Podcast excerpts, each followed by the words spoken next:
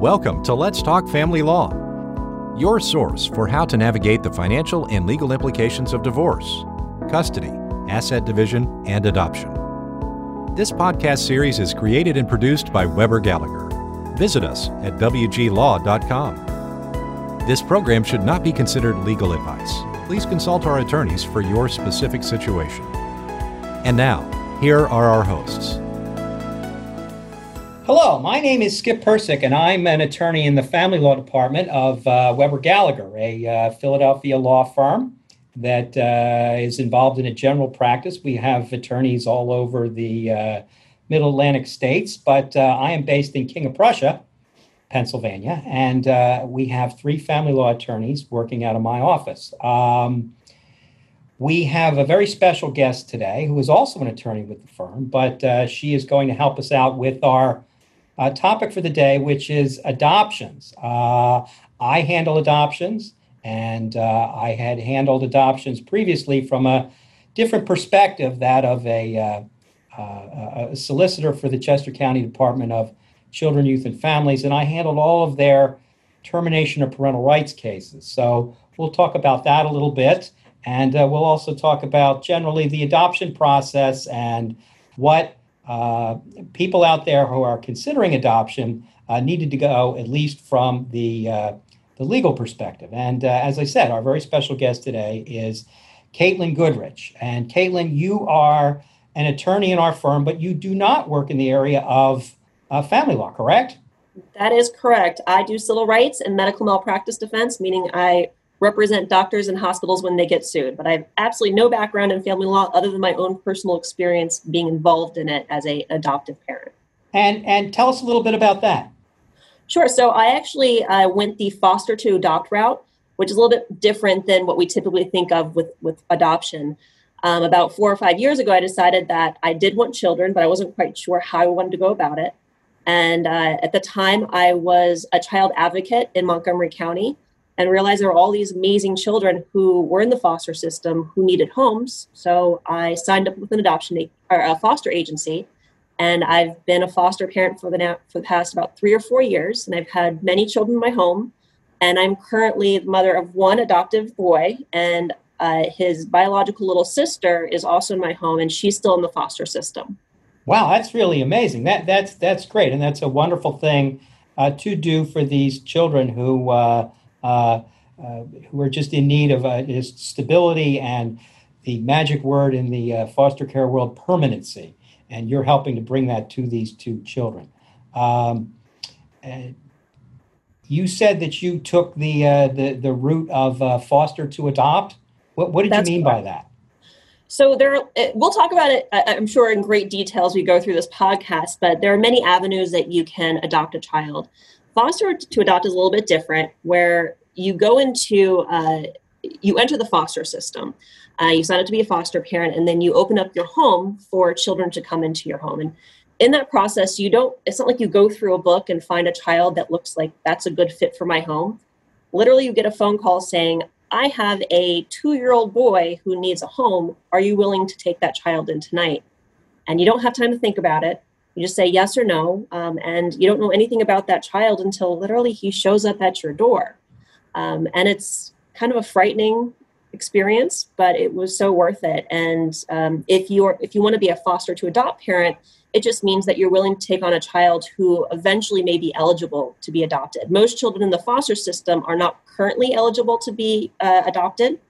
Um, because their parental rights have not been terminated, or their biological parents have not had their parental rights terminated.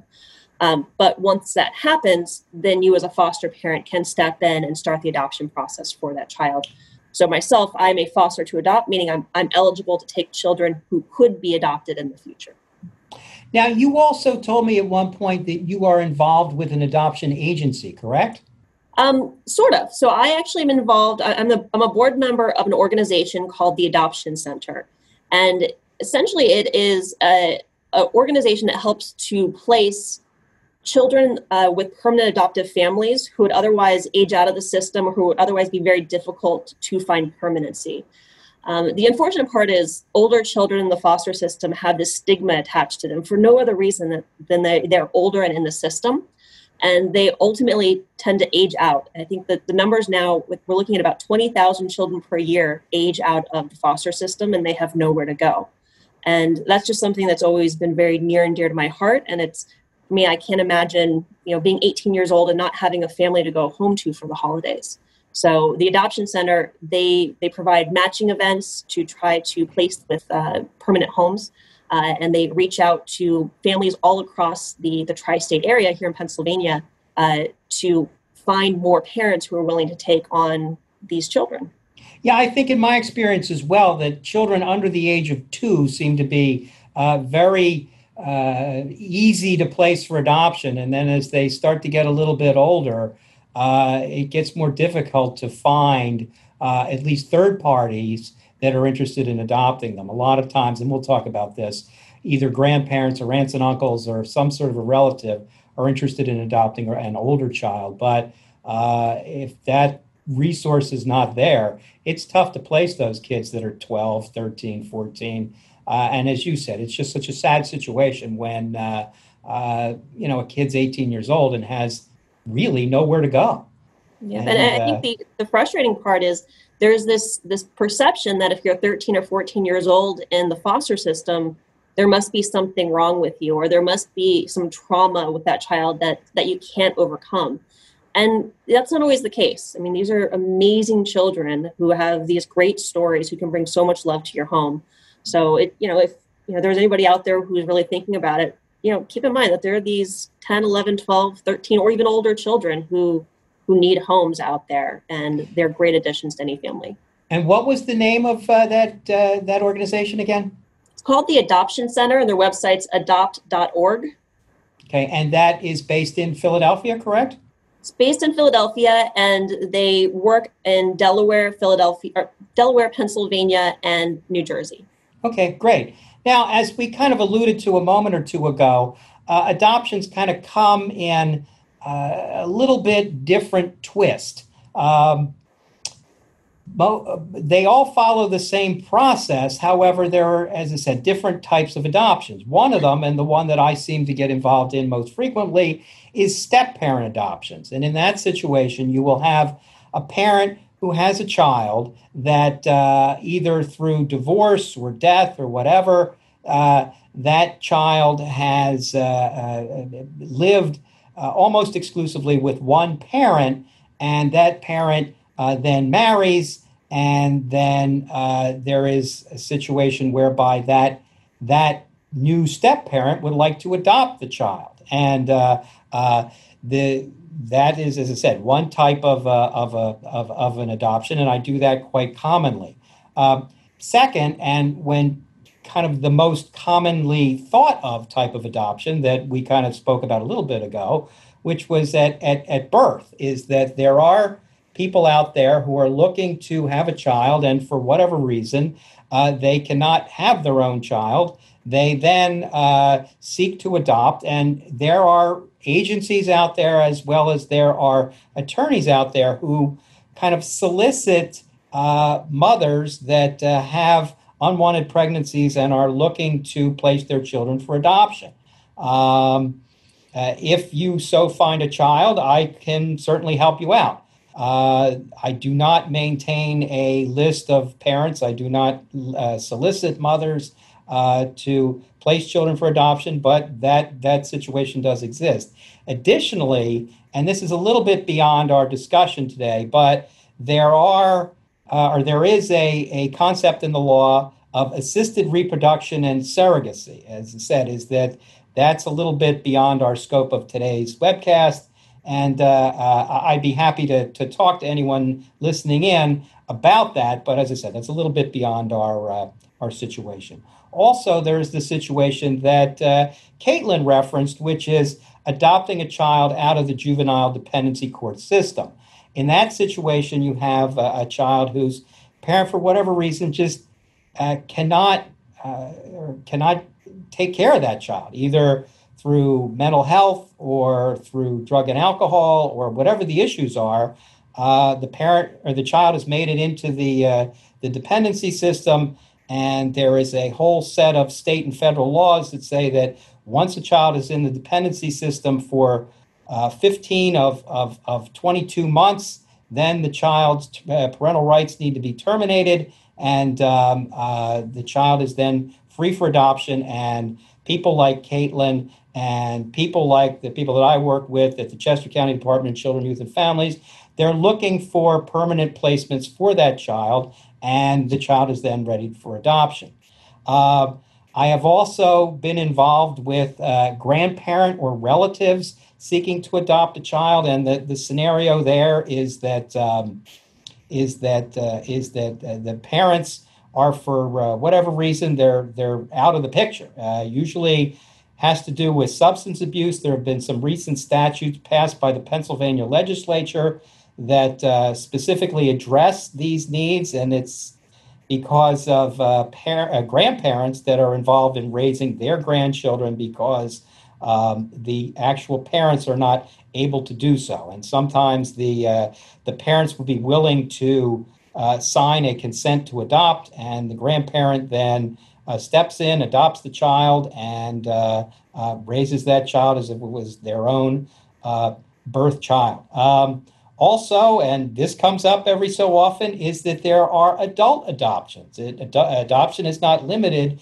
to children. It is possible for a 60 year old to adopt a 25 year old, if in fact uh, that is something that uh, both sides uh, so choose. The uh, interesting part about that, from my perspective, is that once a child becomes an adult and is over uh, over age 18, uh, you do not need to do a termination of parental rights. Is that uh, the child can uh, consent to their own adoption, and uh, uh you can go through the paperwork and get a court to uh, sign a decree of adoption. And as I said, one adult can adopt another adult. Um, Caitlin, you touched on this a few minutes ago, but uh, you did adopt out of the juvenile dependency system, correct? I sure did. Um, so I I did a, there's, I guess, two kind of ways you can do it. Um, the first way is the way that I did it, which again, you just bring a child into your home whose parental rights have not yet been terminated. And sometimes that child will go back to family. Um, oftentimes, it may not necessarily be with the biological parents. Sometimes it'll be to an aunt, uncle, a grandparent. Um, and, you know, it's a bit heartbreaking, but you understand what you sign up for. But there are those great occasions where, you know, you actually do or you are able to adopt a child that has been in your home uh, through the foster process. Um, and, and, like I mentioned earlier, it's a little bit different that way because you don't really know much about the child, but you learn to get to know the child as they're in your home longer and longer. Um, there's another way to do it, which I didn't do personally, but you can go through what's called the SWAN network here in Pennsylvania. Um, and uh, it's a database where you can uh, look up uh, all the children who are eligible to be adopted, meaning their parental rights have already been terminated in the state. And um, you can learn all about the children, see photographs, and it's this great opportunity to see what children are available and see if it might be a good fit for you. And you can kind of go through the process that way as well. Um, and that's SWAN, right? S W A N for Statewide Adoption Network. That is correct. Okay. I didn't mean to cut you off. Did you have anything else for us? No, absolutely not. Go for it. okay. Now, uh, I, I, guess the next thing I wanted to talk about was the adoption process. And uh, uh, uh you kind of touched on this, Caitlin, which is that uh, one of the, the, the sometimes difficult, sometimes not so difficult, because as I said before, relative to grandparents and relatives adopting a child, the child kind of ends up in your care and you didn't really plan it that way, but it's finding a child. Um, uh, you said that you signed up to be a foster parent, and uh, uh, uh and and things just kind of one led to the other, and you end up adopting.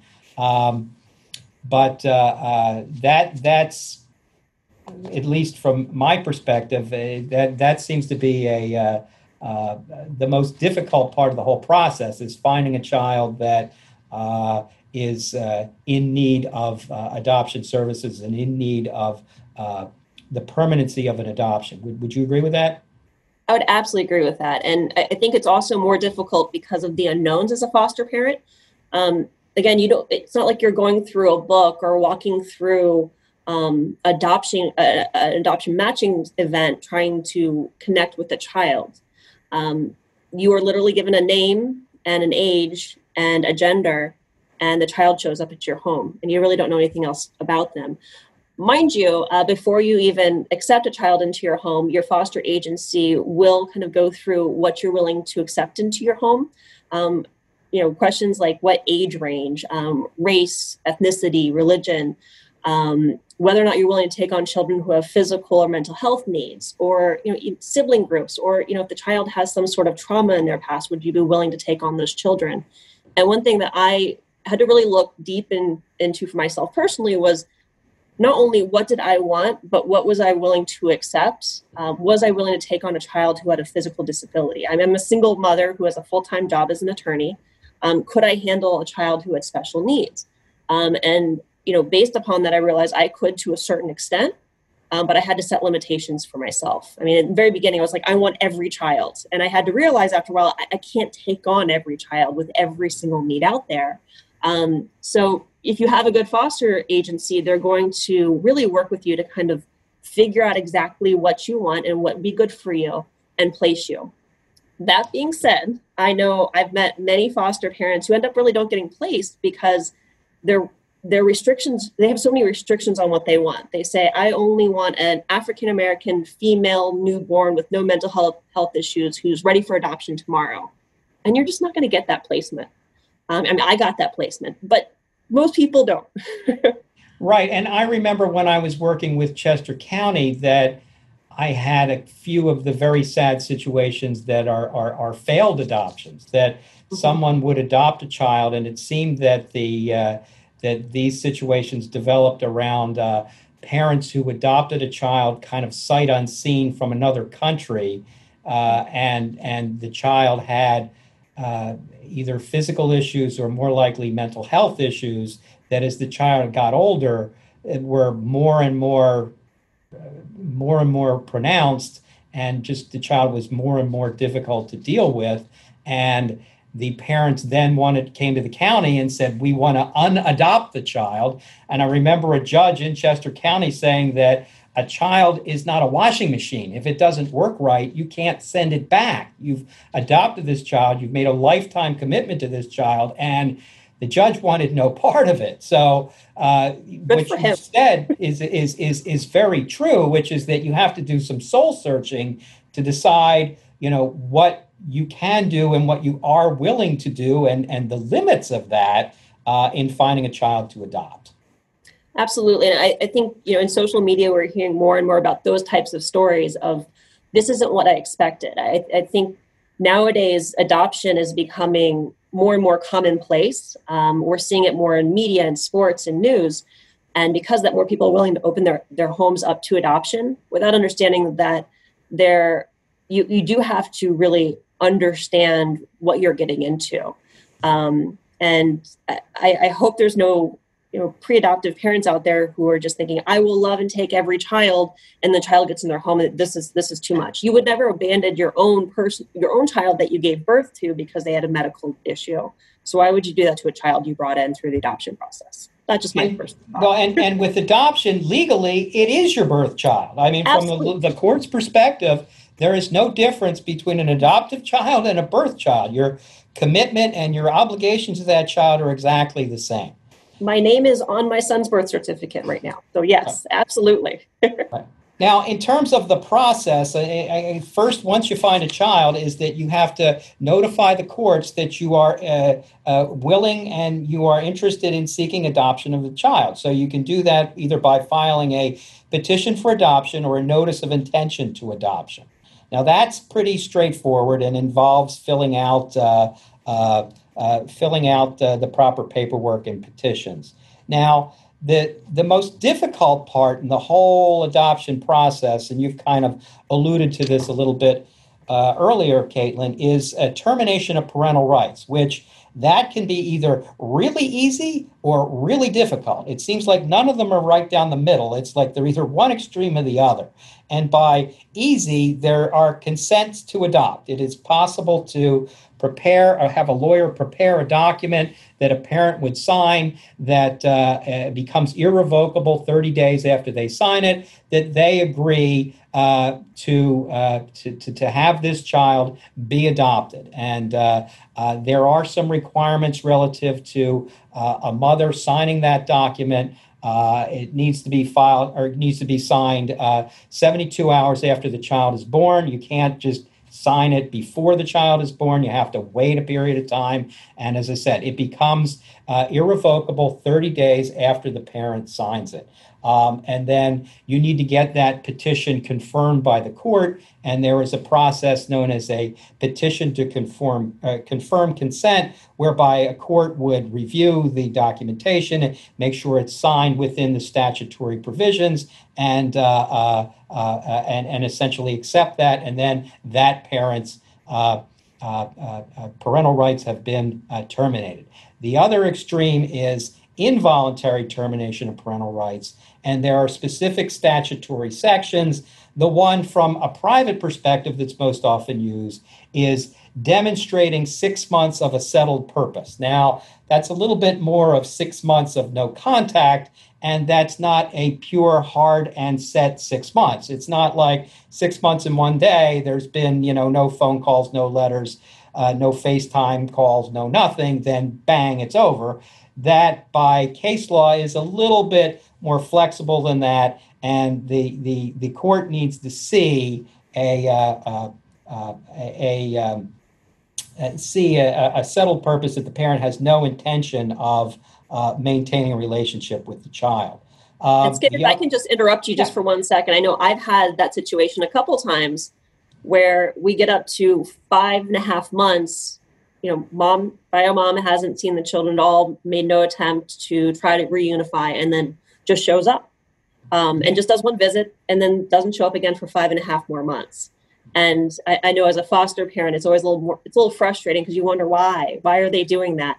Um, but I think that's why they had that 15 month uh, out of 22 months rules, just so it doesn't go on forever, which right. I know it always used to be the case. Right, and then uh, there's also kind of a, a, a, secondary one that would be that come into play relative to uh, uh, a private adoption would be incapacity, which that's kind of more the, the situation that you're talking about, Caitlin, where the uh, the mom shows up every five and a half months because it's almost like she knows that six months is a magic number, and uh, uh, in that instance, it's like okay, she has demonstrated an incapacity because she has not made the necessary progress to get the child back in her home. She's just kind of gone through the motions and shown up for a visit every every every five and a half months. Um, there are other sections in the uh, Pennsylvania Adoption Act that are uh, very specific to children that are in uh, care through, say, a, a, DHS in Philadelphia or a Department of Children, Youth, and Families in the in the counties uh, about how long the child has been in care and what the, the parent has done to try to improve their situation. There are specific sections to a child conceived by rape. There are specific sections of a parent has committed certain uh, other crimes. And, but as I said, the ones that most come up in private situations are the six months of no contact and the incapacity.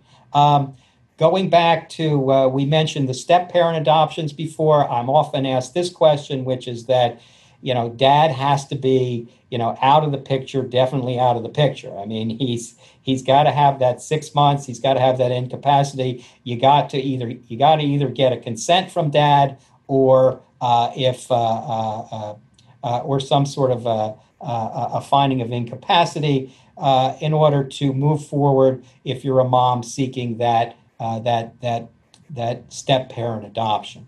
Um, one of the other questions that comes up quite often is uh, is is uh, mothers that give birth to children and want to place them for adoption, and they don't know who the father is. It's the the, the John Doe dad. Uh, sometimes these guys disappear. Sometimes the mom just plain old doesn't know who he is for whatever reason, and um, uh, the, the the petitioner, which would be the parent seeking the adoption, has to has to make an effort to try to find that guy. Either you have to publish in the newspaper to a John Doe for a child that's born on a certain day, or uh, you know you have to uh, uh, if you have a name, you have to go with that name. Uh, that's usually where I get uh, bogged down is trying to find people that uh, that gave birth to a child or or uh, were the father of a child, and as I said, they dropped the child off at grandparents' house and uh, they hit the road. So I got to find them in order to terminate their parental rights because I don't want them coming back two years after the finalization and saying, I never got notice and I want the adoption set aside. Have you uh, had any experience with anything like that or heard any horror stories? Oh, thank goodness I have not. I, with my, my two children that I have in my home right now, uh, the bio mother identified a father who just never was able to be located. Um, she, I'm not sure. I think she may have made up a name, to be honest, just because I think the court was pressuring her to, her to give them a name. Um, but I know from my my experience, I know DHS uh, here in Philadelphia, they worked pretty hard for the first, I think, six or so months trying to locate this person that just didn't exist. Okay, well, and, and after the rights are terminated, I mean, there's there's a hearing, and sometimes those hearings can be uh, uh, rather drawn out because uh, you know there's, as you mentioned, Caitlin, you have the situation where the uh, the mother shows up every five and a half months, and you know it may be that she wants to fight the termination of parental rights, and and she's assigned a lawyer by the court system, and she goes in there, and you have a hearing, and she puts on her evidence as to why she doesn't think it's appropriate to have her parental rights terminated, they can be drawn out. But let's assume that you do get termination of parental rights and then you move on to finalization. Now, usually, and I mean good 98% of the time, finalizations are the happiest day in the courthouse. I mean, they're even happier than marriages in the courthouse. Is that uh, the judges that I'm familiar with have always done a good job of particularly little kids that make the little kid feel special and they let people come into the courtroom with cameras and the judge will pose with the family it's really one of the nicest things that happens in the entire court system is that was that your experience unfortunately i had to adopt my son during covid so oh, it was no. originally scheduled for my finalization was scheduled for the week after philadelphia shut down um, so obviously it had to be continued. And about two months later, we finally got a hearing date, but it had to be via Zoom. And so it was a bit anticlimactic. I, the judge did a great job for what he had, but you know, it was one of those where I had this vision of what I wanted the adoption to be with the, the photo and, you know, Ashton being able to go up and, you know, use the gavel, all this fun stuff, which just didn't happen. I mean, the, the day itself was wonderful. I was crying the entire time. It was so amazing. Um, but I, am very glad that my next child will hopefully be adopted when uh, COVID quarantines are over and the courts are back open, um, just so we can have that experience. Um, but yeah, it, it was it was a really wonderful day. I know even though we had to stay here at home and we weren't able to have family or friends over, we still made it a pretty special day, which was great. Okay, well, um, it, it all turned out. COVID or no COVID, it all turned out, and your child is your child just as much as if there was no COVID. I still have the adoption decree, decree so it counts. now, I mentioned the other one or two percent of finalizations that are that are complicated, and and like a lot of things in the adoption world, it's either really easy or really difficult. I've had a number of these which are contested adoptions, and it may be a situation where the child welfare agencies, such as uh, uh, CYF or DHS has chosen foster parents to adopt the child and grandparents want to adopt the child. So you have essentially competing adoption petitions. Now, I've had this a number of times from the perspective of a county agency.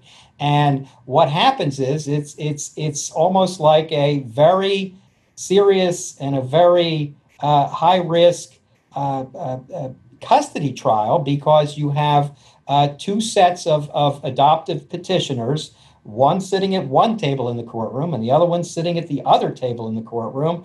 And they're both presenting their case to the judge. And I do not envy judges in these situations because they are literally making a lifetime decision for a child. Is the child going to grow up with this set of prospective adoptive parents, or is the child going to grow up with the other set of uh, of, of, of prospective adoptive parents? And as I said, is that that they do happen. Uh, just because the, the, the Department of Children, Youth, and Families says that so and so is has their endorsement as the adoptive parents does not put the decision out of the hands of the court system. It ultimately comes down to a judge that has to make those decisions.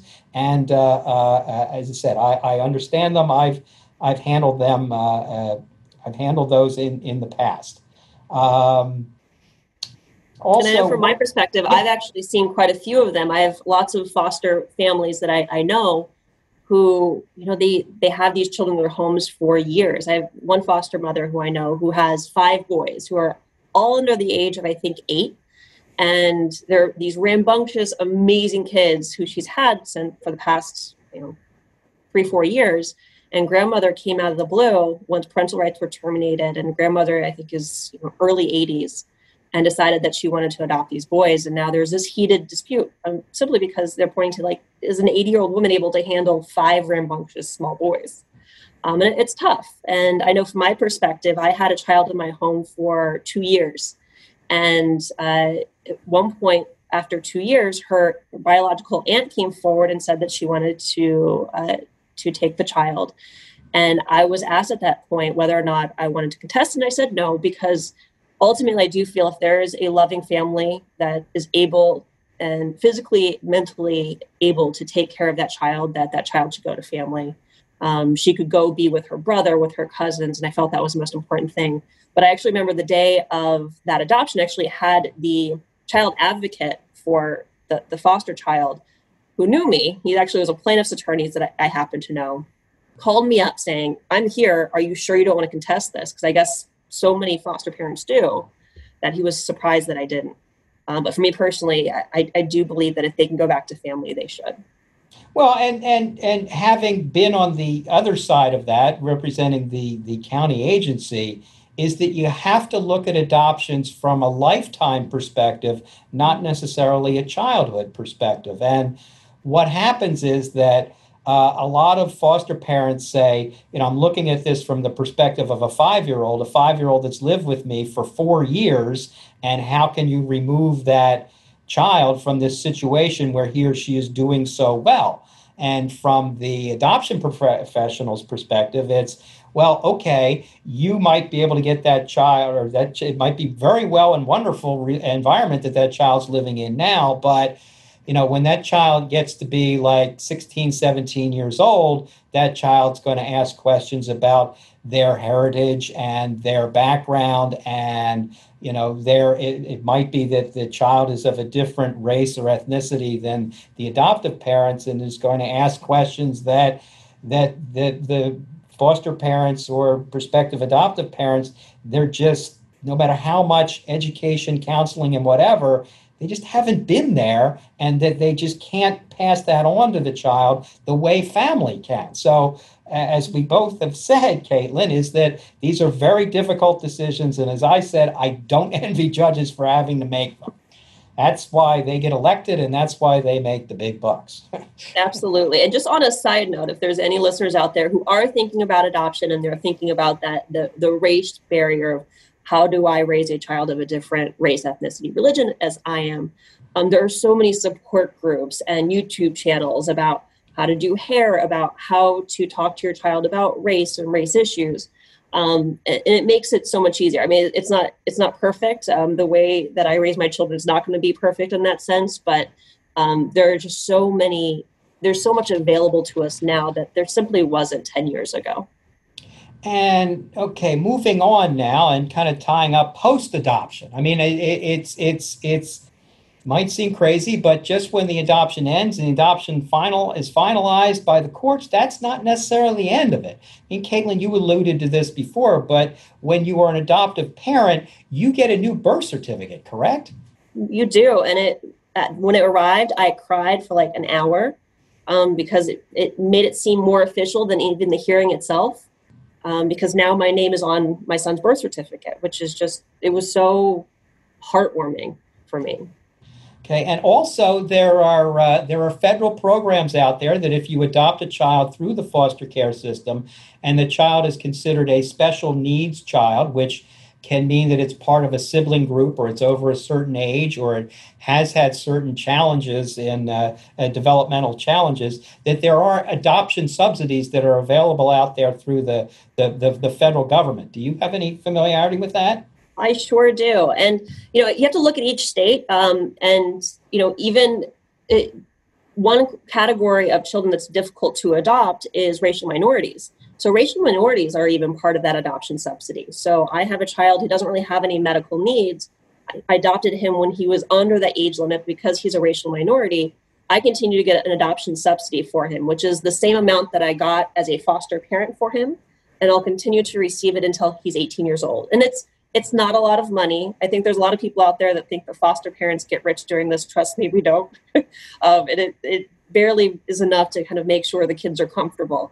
Um, but it's nice to have that um, just because I know from my perspective, that just makes it a little bit easier to be able to send him to the schools that I want to send him to um, and make sure he has everything that I can hope for.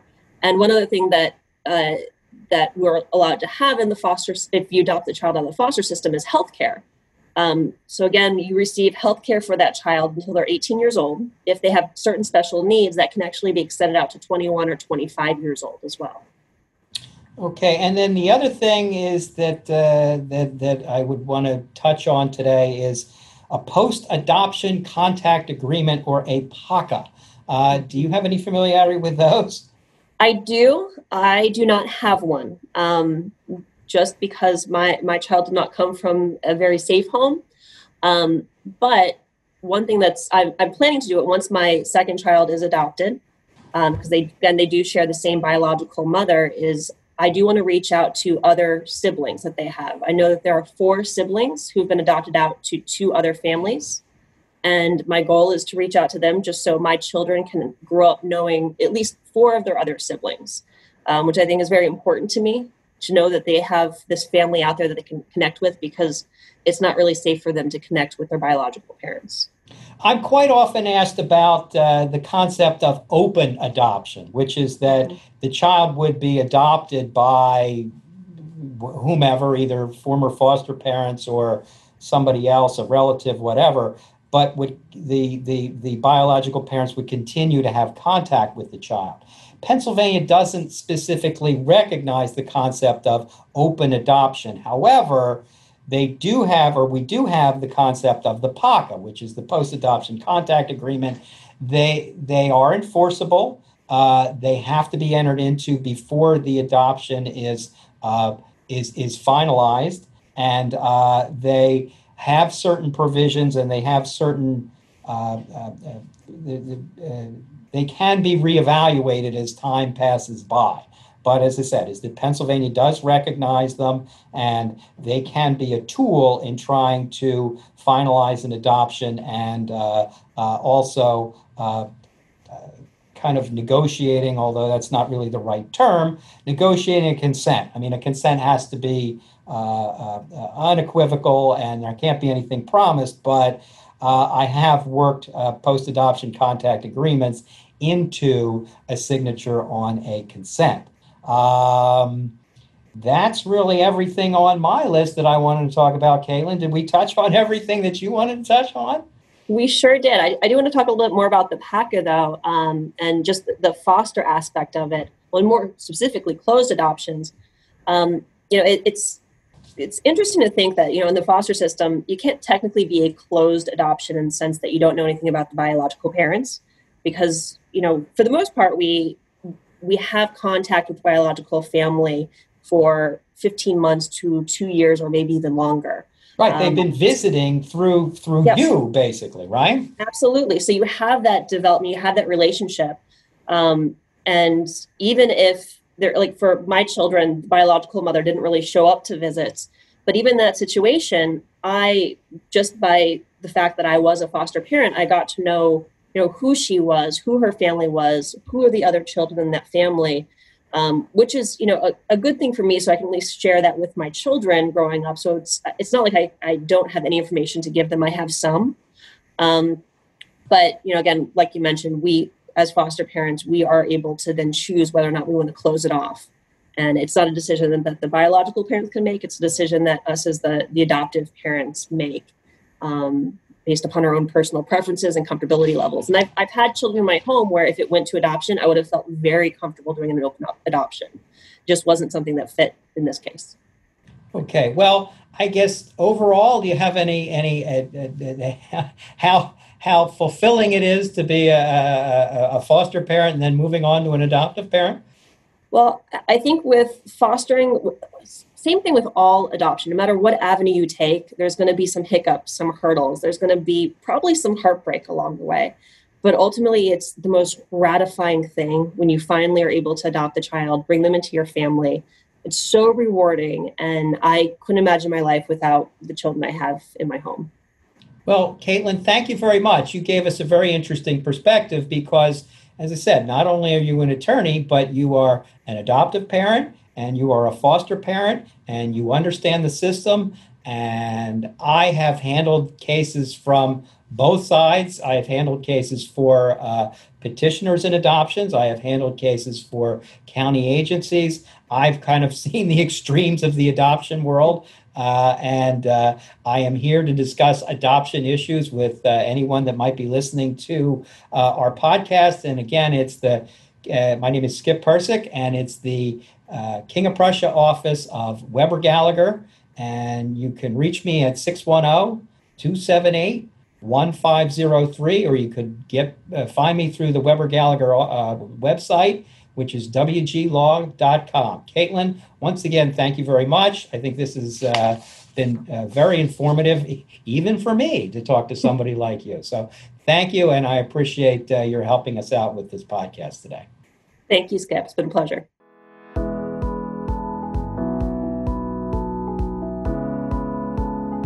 Thank you for listening to Let's Talk Family Law, presented by Weber Gallagher.